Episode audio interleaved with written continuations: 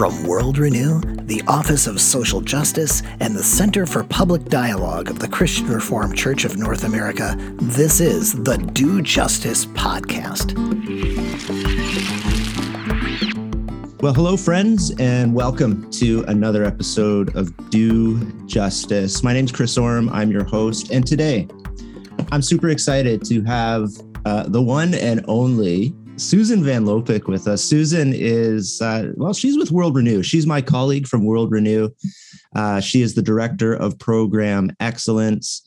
And uh, there are some other biographical, uh, interesting little tidbits that I'll let Susan share. I do want to get to the tattoos, Susan, if that's okay. But uh, let's just uh, take a minute and just welcome Susan. Welcome. Thanks for joining us. Yeah, thank you. Thanks so much for the invitation. It's wonderful to be here with you yeah, we're excited to have you. Tell us a little bit about yourself, a little bit about what you do. I mentioned program excellence. You're the director, and I did uh, I did give a shout out to the ink as well. But yeah, tell us a little bit about yourself before we dive in here.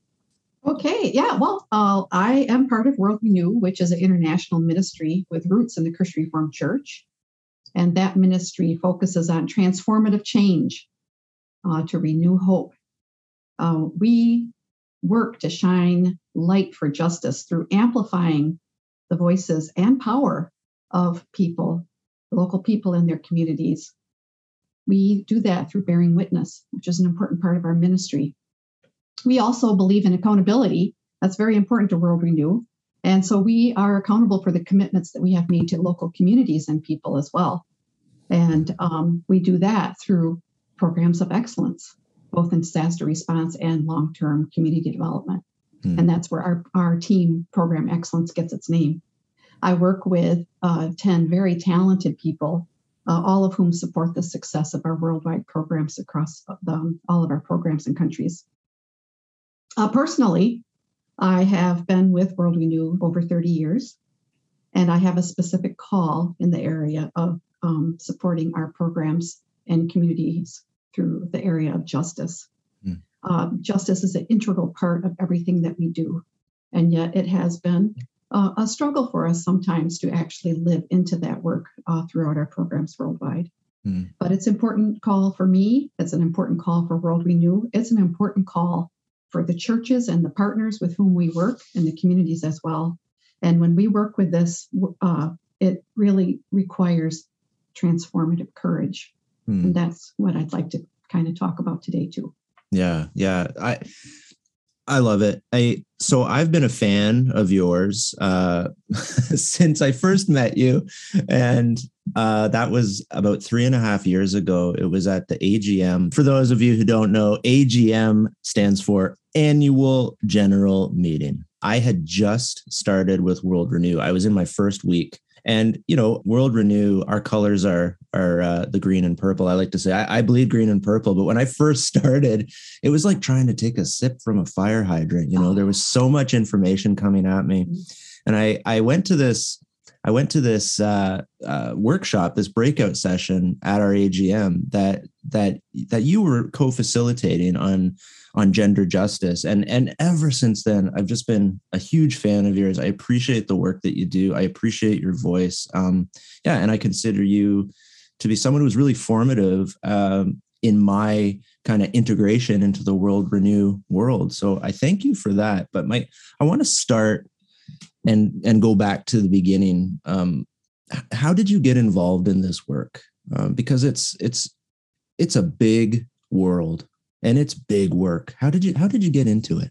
Well, I think initially perhaps it goes right back to the fact that I'm the youngest child in my family and I was uh, significantly younger than my brother and sister.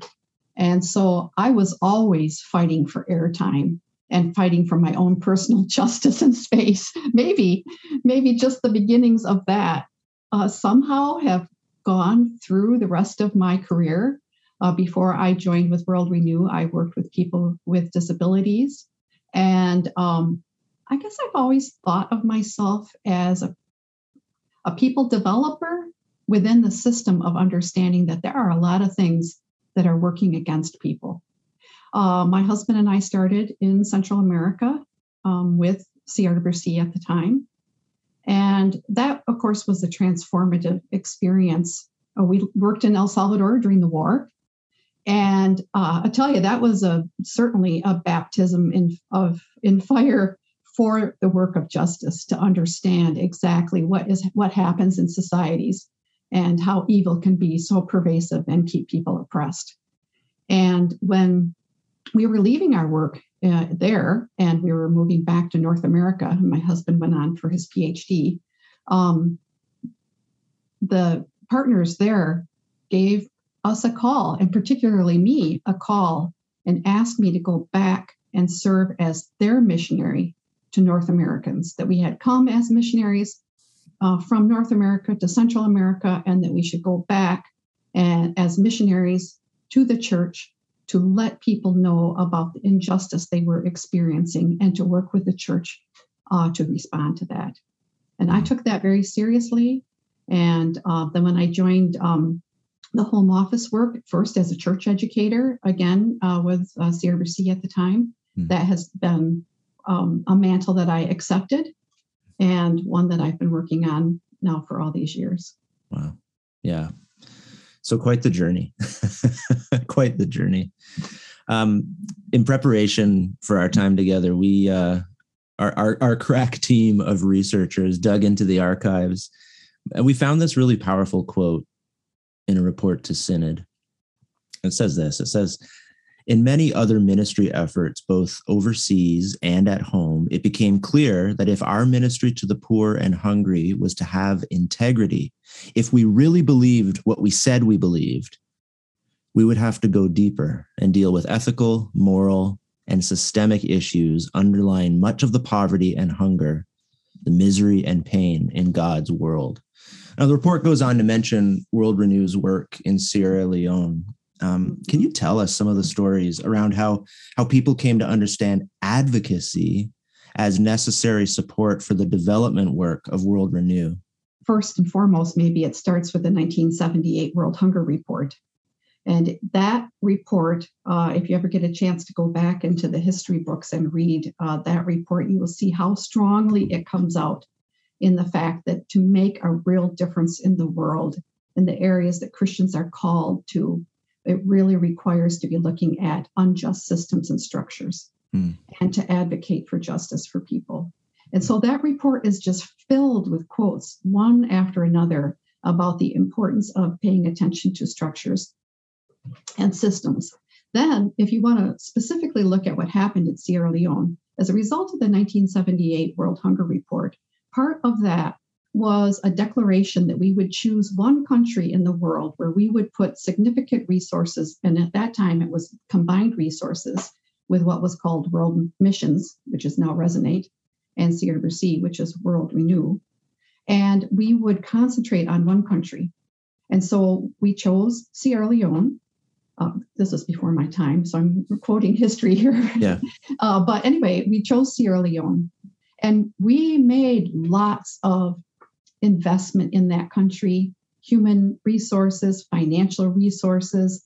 Uh, tons of work went into our work there, uh, both from North America and then, of course, from local people, uh, Christians working there in, in Sierra Leone in their mm. own communities. And then a war came of civil disturbance. I don't, I, I guess you, because it was the you know, I'm not sure how to call it. It wasn't exactly a war war, as in a civil war, mm-hmm. but it was an economic war on the country. By it was basically a terrorism kind of thing. Yeah. Um, but anyway, so and what happened is that everything that was part of because that was part of the blood diamonds thing. So the unit got you get this whole world economic structure and, and um, greed all in, wrapped up into all of this. And all of our investments were just crashed in terms of our assets were destroyed. People, you know, all of the things related to the programming were destroyed. The communities were scattered. Yeah, just the stories that came out of the terror that people experienced uh, during that time was just um, it was just terrible. Mm. And um, so that was an excellent example I would say, of how you can make a lot of financial commitment into something. But if you are not looking at the fuller picture, you will not be able to really make the sustained um, difference that we're really looking for. Mm. Rwanda is another example of, of that, really. You know, just before the genocide in Rwanda hit the news throughout the world, um, the reports coming out of Rwanda to all of the government, uh, the UN, et cetera, was that everything is great here. People are learning how to read, agricultural outputs are great, everything is great. But you know, the thing is, is that they were looking at a small section of achievement within that program. Those things they were not paying attention to the larger societal things that were happening right. and the things that were being said uh, and the fomenting of this hate that was um, starting to bubble up. Hmm. And then all of a sudden, the world wakes up and there's a genocide, and people are like, well, how did that happen? Well, it happens because sometimes we narrow our look at the world and don't take into uh, account the big picture hmm. and where it is that we need to be paying attention. And I would say that that report in 1978 as well as the subsequent report in 1993 coming out of the Christian Reformed Church Synod, yeah. really calls us to be paying attention to those really big picture things.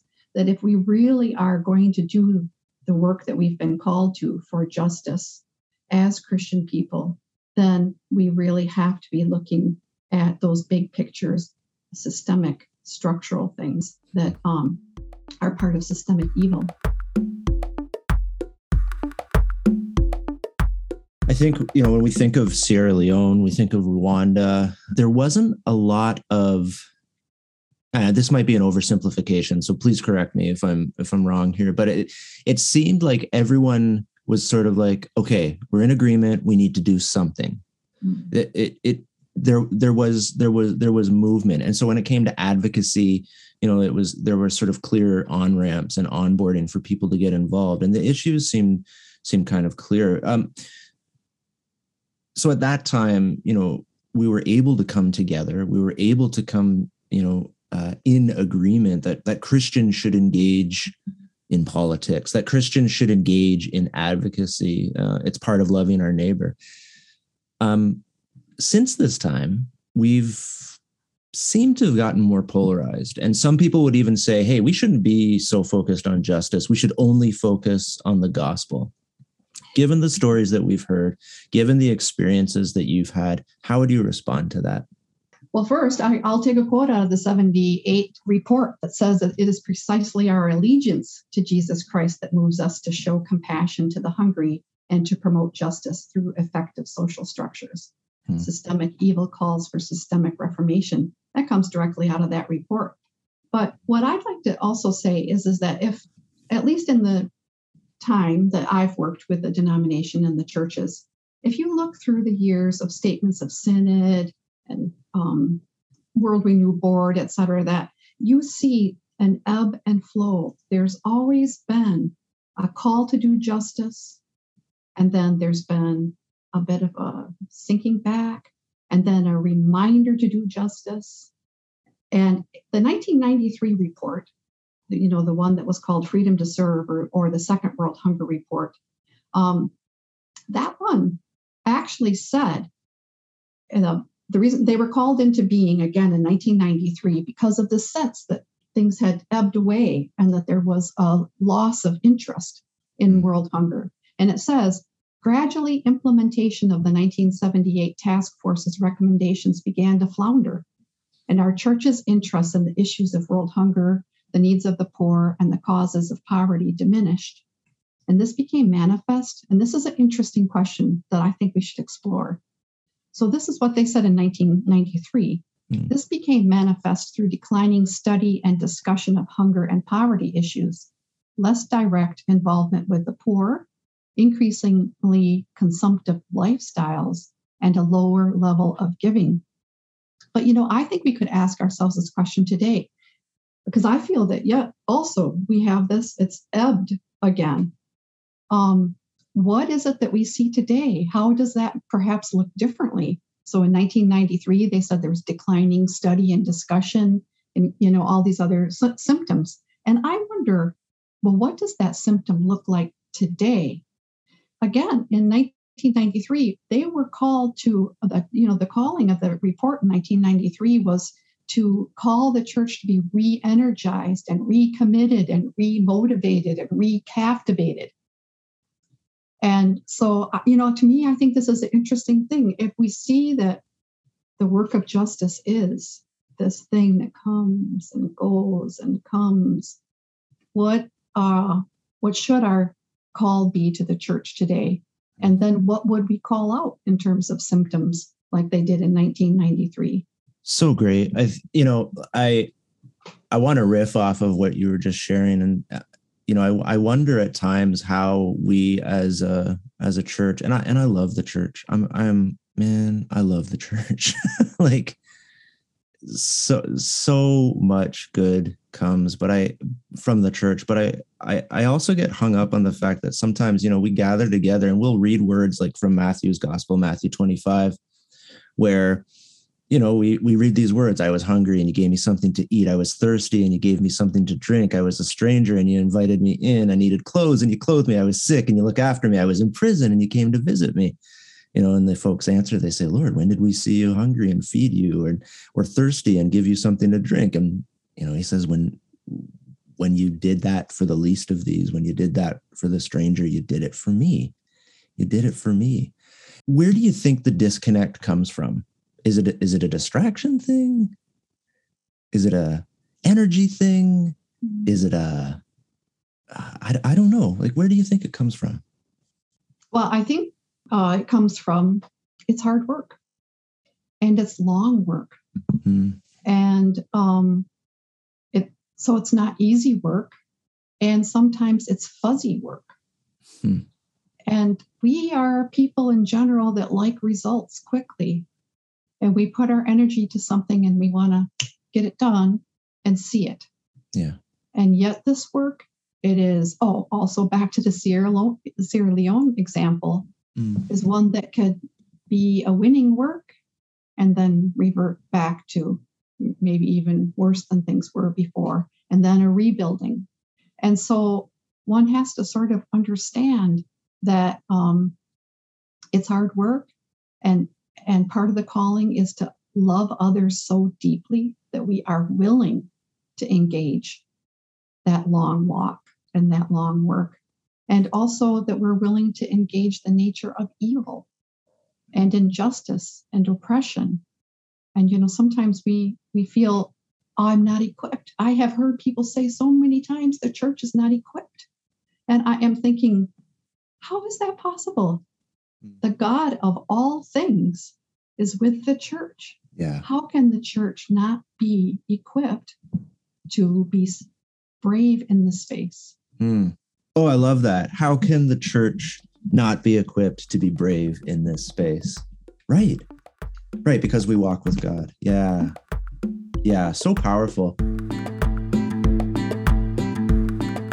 So, you know, let's let's end on on the good news. Let's end on on something, you know, something tangible. Can you tell us about a time, give us a story where you saw saw the fruit of doing development work along with systemic work and it just it clicked it the transformation was clear what's that good news story that that that keeps you coming back you know 30 years is is a significant amount of time to be doing this work um and yet you you inspire so many people and you lead so well into this arena and yeah so there's got to be a a nugget or a story there that's just your sort of your anchor point.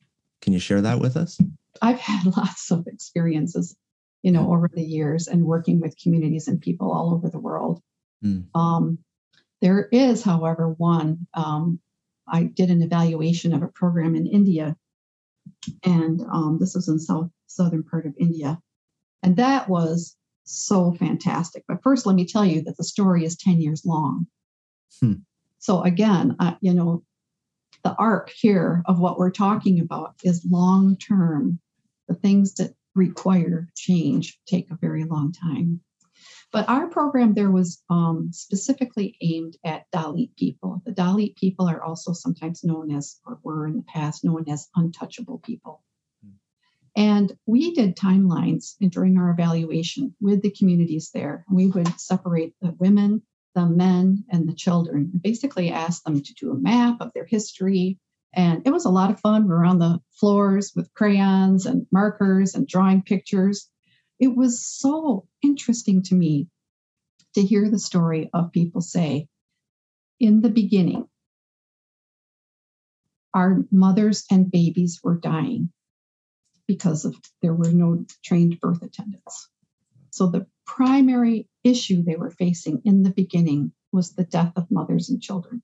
Mm. And so our program with the partner there, our RDIP was the name of the partner, uh, began, and that was the entry point right there was uh, trained birth attendants. So that was the beginning. It was a very specific health related kind of uh, intervention. But uh, as we were working with the communities, we started to see oh, there was a whole lot of other things going on in those communities. There was no water in the communities. And the way that the communities there were um, organized was there would be an or, uh, a community of caste people and then and they would be get they would have a part of the community and then the dalit people would be on the outskirts mm. the dalit people were not allowed to go and touch the water spigot or anything related to anything of the caste people and so in order even to get water they had to ask someone to help them of which you know it wasn't always true that somebody would actually help wow. them uh, they had no land they were living in very, very uh, humble um, homes. Their children were not allowed to go to school. Um, they were regularly, people received, were um, experiencing violence because there was no consequences if somebody injured a Dalit person, even though the law protected them. But the local law was not uh, actually active. And throughout the 10 years of the work that we were doing there with our partner, they engaged the communities in these conversations about life, everyday life, and um, the realization of, of rights, for example. One of the important things that uh, was shared with the communities were what are your rights? Hmm. And you, you know, do you you have the right to go to the police? And you can quote this law and they would give people the actual words of the law uh, to quote to the police. Mm. They um, organized people into what now would be called savings groups. And at that time, and I think it's probably still true in India, if you were an organized group, you could access government funding to boost your savings in your group. And so suddenly people started having a way to make some more money. Mm. And then they could buy a little piece of land and then from that, their housing was improved. And then the community organized some more and they put in their own water system. And they continued to advocate for themselves. And um, they got to the point where they could send their children to school. Again, I must say that this is a 10 year thing. I'm right. trying to make it short. Yeah. But what was really one of the cool, two, two very cool things that happened out of that story were first, remember in the past, a Dalit person could not touch anything related to a caste person. Mm. And uh, after the, and we were doing this evaluation after 10 years, a woman stood up and said, and she's a Dalit woman, she said, This year I was elected to the school board. and you know what it meant to also be on the school board? Mm. You made the lunch for mm. all the children. Now, you know, that may not be a big deal, but that is a huge deal to move from a point in life where your very presence was seen as a contamination to other people to the part where you are fully integrated into the life of you know a small school wow. then there was another uh, gathering also again you want to ask about what what things opened my eyes up hmm. so we were meeting with the community leaders and you know they didn't really know really who I was too much. And they also had never heard of the United States or of America. And so they just knew I was from someplace else. And um, I remember one of the community leaders saying to me, So, you know, we have this issue here, we have all this prejudice and this racism against us. Do you have anything like that? in your country? Mm.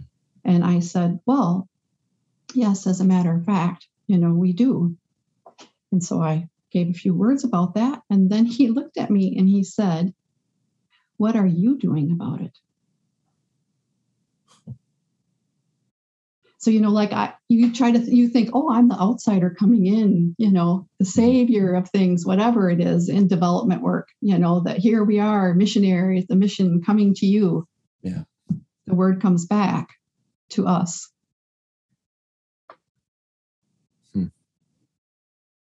Wow. I'm just letting that hang there for a minute, Susan. Um, so powerful, so powerful. That's the gospel, right? Mm-hmm. Like to to nitpick at the beginning, you know, when we were going at the start of our conversation and you know, someone would ask, you know, well, don't we need to preach the gospel first? That's the gospel. I mean, that's good mm-hmm. news. That is such good news. Susan, um, I'm so thankful that you took the time to be with us today. Where can people keep up uh, with the work that you're doing? How can people get in, you know, connection with you? and uh, learn more about uh, who you are and what you do? They can contact me through World Renew. For sure. and I believe that my email is a public email, svanlopik at worldrenew.net. And um, I don't really, I, it's not like I have any other program. Well, we're so thankful that you joined us. Uh, we'll be sure to uh, put World Renew uh, websites, uh, both the Canadian and the US website, in the description of this episode. We'll also make sure to share the link. Uh, the links to those reports that you referenced. Um, oh yeah, good. And mm-hmm. and Susan, you know, we ran out of time today, but you'll have to come back and uh, and give us the story of those tattoos, eh? Oh yeah, right. yeah, sure. Thanks so much for joining us. Again, folks, uh, listening along with us. Our guest today uh, has been Susan VanLopik. Uh, she's Director of Program Excellence with World Renew. Thanks so much, Susan. Um, awesome to be together today. Thank you, Chris. Yeah, thanks. The Do Justice podcast is produced and edited by World Renew in partnership with the Office of Social Justice and Center for Public Dialogue of the Christian Reformed Church of North America. Our opening theme was written by Quetzalcoatl. Transitions provided by Valentin Sosnitsky. Until next time, remember that the Lord is righteous, He loves justice, and the upright will see His face.